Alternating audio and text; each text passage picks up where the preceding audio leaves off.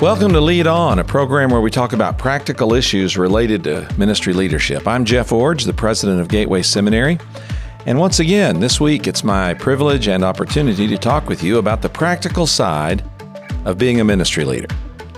You're out there leading a church or a ministry organization, you're a pastor, an elder, a director, maybe even a president. You're someone who has a responsibility to give leadership in a Christian organization, and your expectation is that the people in your organization are going to actually act like Christians. But sometimes they don't, especially when they fire complaints at you. So today, I want to talk about dealing with complaints.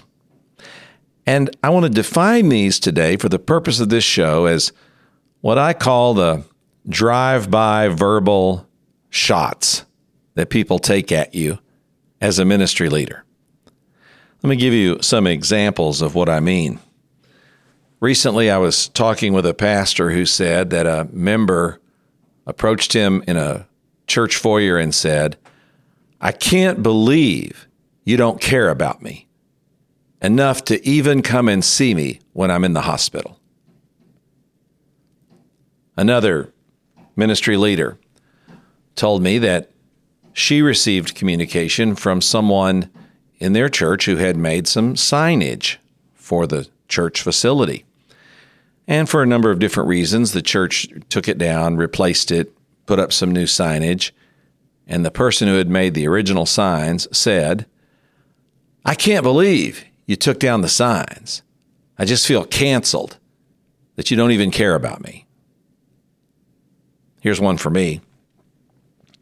I was standing in a foyer of a ministry organization, an office building type situation, people coming and going, when a woman stopped and asked if she could talk with me. And so I was trying to give her my attention as she was telling me some negative thing she didn't like about me and about the organization. And then while she was talking, she suddenly stopped and said, Would you look at me while I'm talking to you?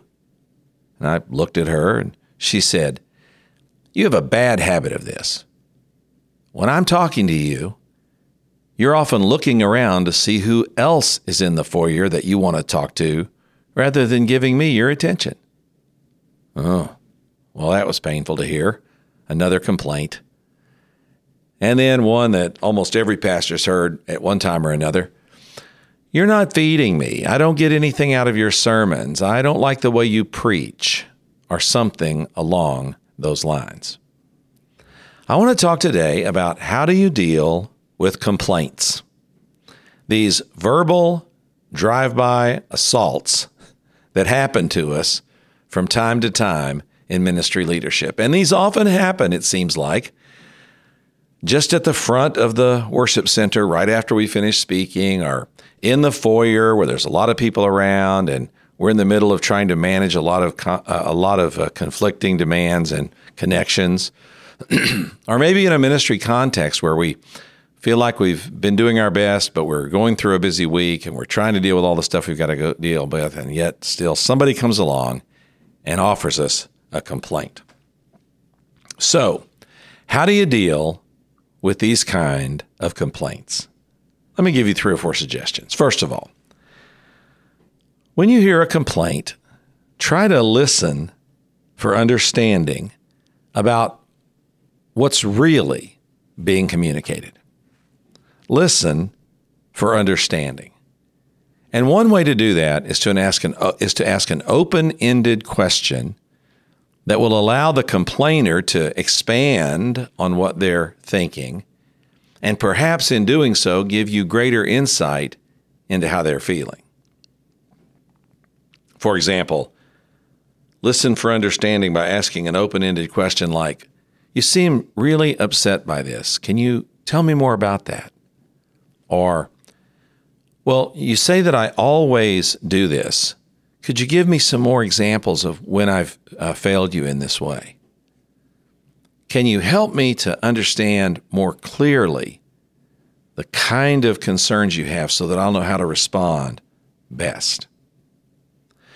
When you start by listening, by asking for more information, by asking for clarification, by communicating that you're willing to hear what's being said.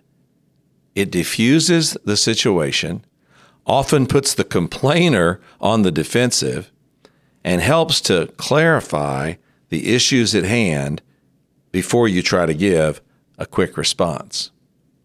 Now, in learning how to do this over the years, I, I've changed my approach and moved away from being immediately defensive about a complainer and tried to become more understanding. Now, quite frankly, my nature is to just be defensive and combative. But I've learned the hard way through some really bad encounters that that is not necessarily the best approach.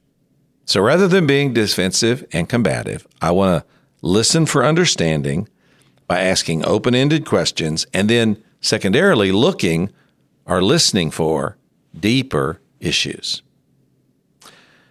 So, for example, when this person said to my friend, You don't care about me because you didn't come to visit me in the hospital, he said, Well, I thought that we had other people from the church who had visited you. Is that true? Or did I or was I misinformed? And that opened up the broader conversation to what this person was really looking for. My friend who had the church member who had created the signage in following up with a question of, well, that certainly is a significant issue that you feel canceled. Have we made you feel that way in any other ways? Opened up a broader understanding of why this person was feeling so hurt by this action.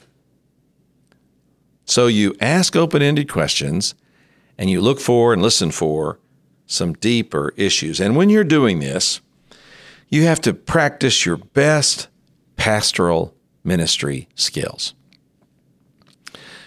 Now, when I'm intending to deliver pastoral care, I don't really have a problem using my best pastoral ministry skills. When I'm going to visit someone who's bereaved, I'm thinking about what I'll do to approach them in the appropriate way. When I'm going to visit someone who's having a very serious illness or go to visit someone whose family member is having that kind of illness, I think about the approach I'm going to take and how I'm going to be pastoral in the moment. When I'm headed for a marriage counseling situation, or even walking into a difficult meeting in my organization where we're going to have to deal with touchy uh, issues, I'm thinking about having my best pastoral ministry skills in the forefront, on display, ready to go. But the problem with complainers is they catch you when you're not prepared.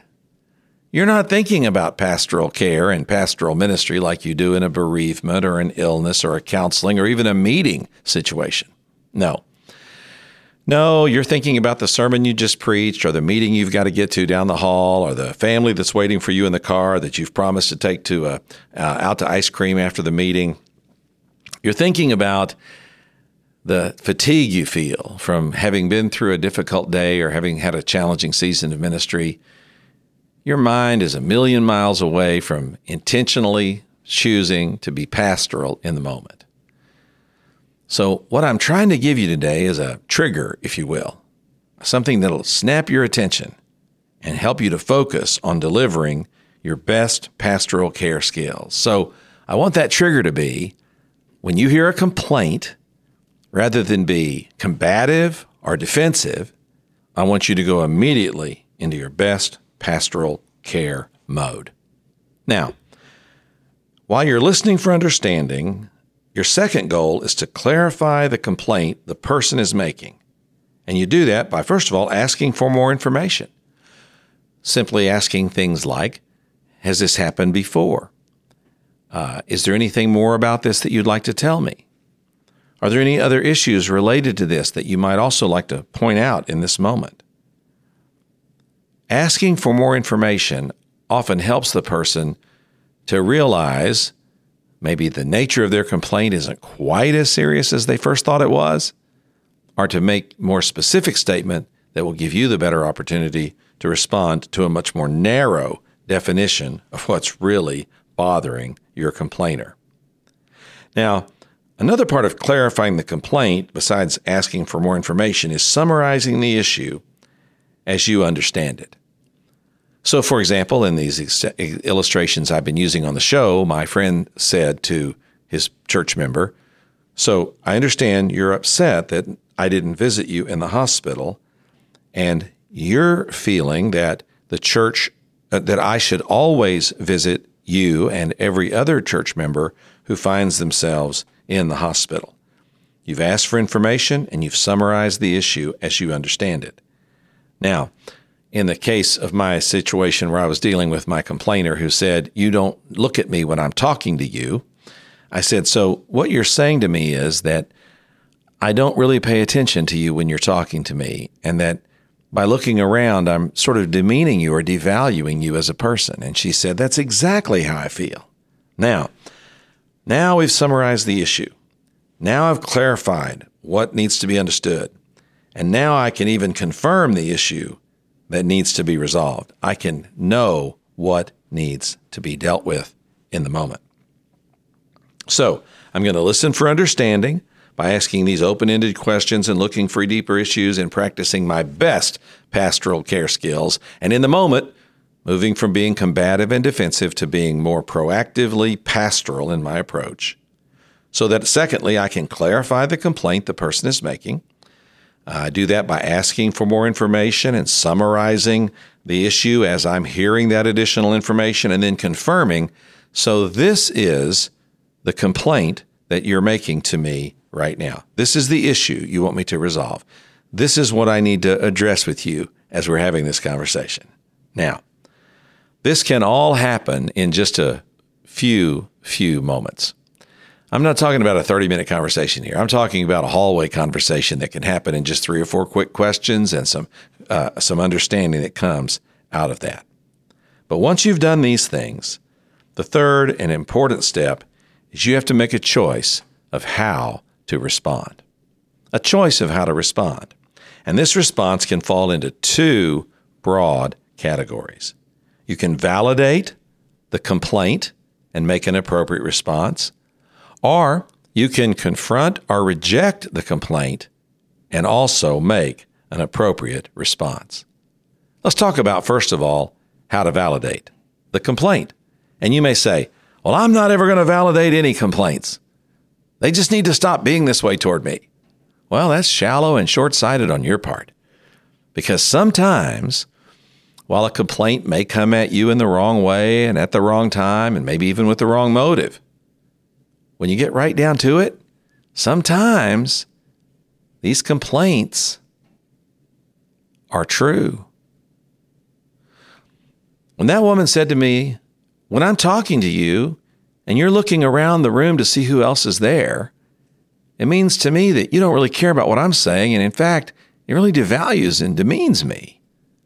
Once I got that clarified, I had to admit she was right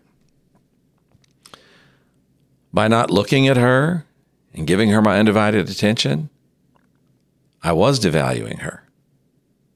And I discovered in that conversation that, honestly, as I thought about it, this was a frequent habit of mine.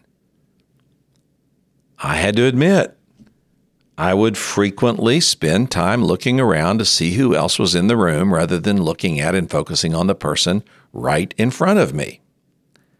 And that was a pretty important day for me because I had to validate her complaint and in the moment admit that it was even a bigger problem than she was uh, intimating.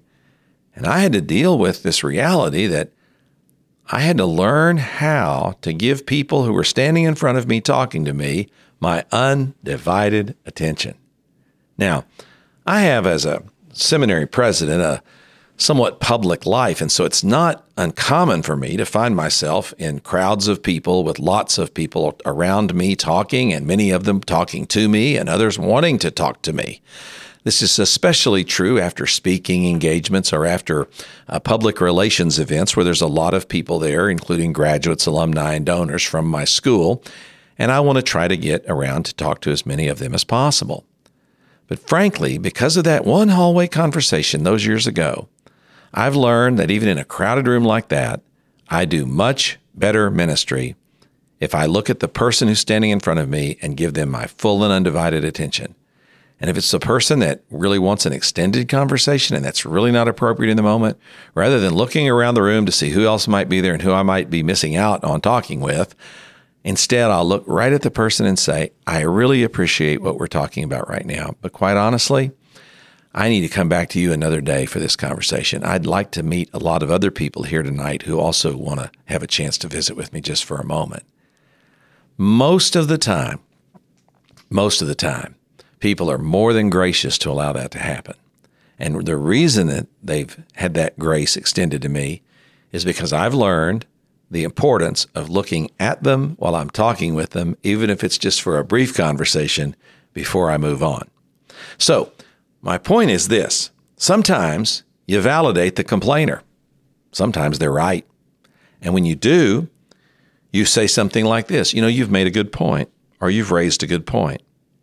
And I want to apologize to you for my mistake or my failure or my oversight, whatever it is in the moment that's most appropriate. And I want to thank you for helping me by showing, by telling me this. And I want to learn from it and I want to do better next time. So when you validate a complaint, you're saying, You've raised a good point. I want to learn from this. I apologize for what I've done to you. I'm going to do better next time. Now, that's when you validate a complaint. Like, for example, the friend that I mentioned earlier in the show who had the church member whose signs were removed and others put up in their place, and this person felt uh, devalued, felt canceled because they were not, uh, their signs were no longer being used. When she followed up and contacted this family, she discovered that uh, they had some legitimate feelings. They had poured a lot of their resources and talents into what they had done for the church, and they just felt like it had been disregarded. And my friend was able to say, you know, we really did need to refresh our appearance of that part of our building. But I apologize to you because I never really fully thought about the impact that was going to have on you. That was a mistake on my part. And I can understand why you're feeling the way you do. And I want to know what we can do to make it right. Well, that's what I mean by validating the complaint. It's that you see in it something that's true and right and helpful, and you make the right response. But sometimes you have to reject a complaint, confront it, if you will, and disagree with what the person is saying to you.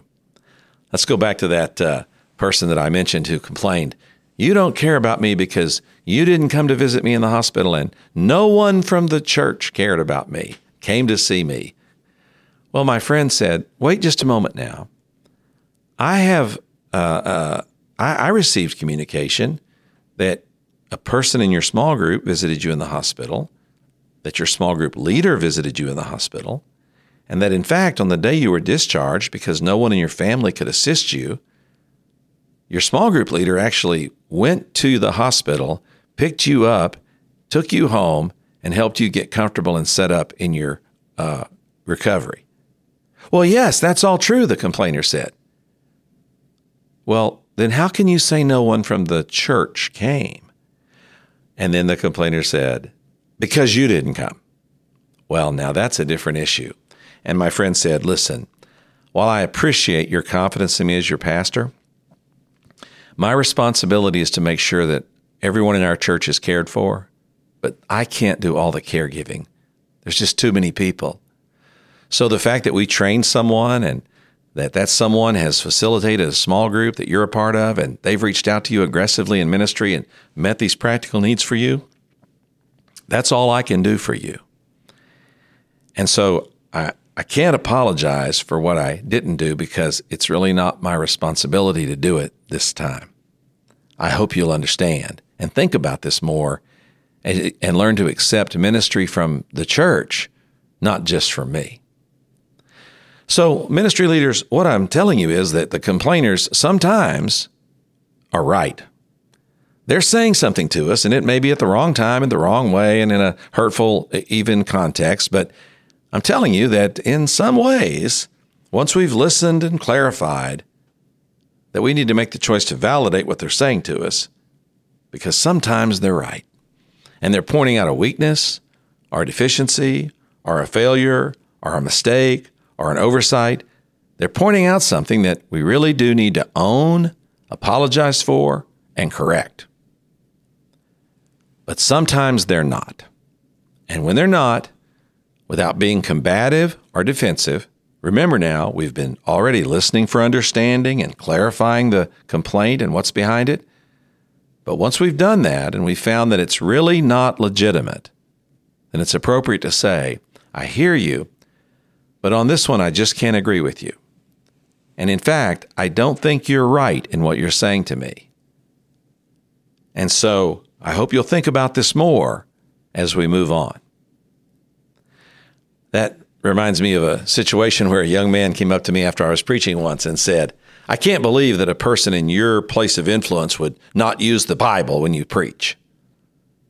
And I thought, I just used the Bible, a whole section of the Bible. In fact, I am a very textually driven preacher, and so I know I used the Bible. But rather than being combative or defensive, I said, I'm not quite sure I follow. I, I opened the scriptures, I read a passage, I preached from that passage, and I thought, at least I tried, to faithfully communicate what it means. He said, Well, I know you did all that, but you didn't use the real Bible. Ah, now we're to the issue. I said, Oh, so I think what you're saying is you don't like the translation of the Bible I used. And then he said, no, there's no translations of the Bible. There's just these false true. There's these false uh, uh, translations, and of course, he was saying the only true translation was his beloved King James version. Well, when he said that, I had to say, I understand where you're coming from, but I just need to clearly tell you I don't agree with you, and I hope you'll keep thinking about this. But uh, I'm not going to be able to make that adjustment. So sometimes you do validate a complaint, but sometimes you confront and reject. And then finally, the last step in dealing with a complainer is move on. Accept this hard reality you cannot please everyone. You just can't do it. And no matter how long you have that conversation to try to find commonality or try to reach a place of resolution, some people, not going to happen. So once you've listened and clarified and made your choice of how you're going to respond, move on. And sometimes that means move on physically by just simply moving on to the next person, the next meeting, the next event. But it always means moving on emotionally so that you don't get bogged down in the anger, the bitterness, the difficulty, the trouble of that complaining moment. If you are in ministry leadership, you are going to hear some complaints. I call them the drive by verbal assaults that come with being a ministry leader. People are going to say things to you about what they don't like, what you didn't do, the mistakes you made, or the perceived shortcomings of your work.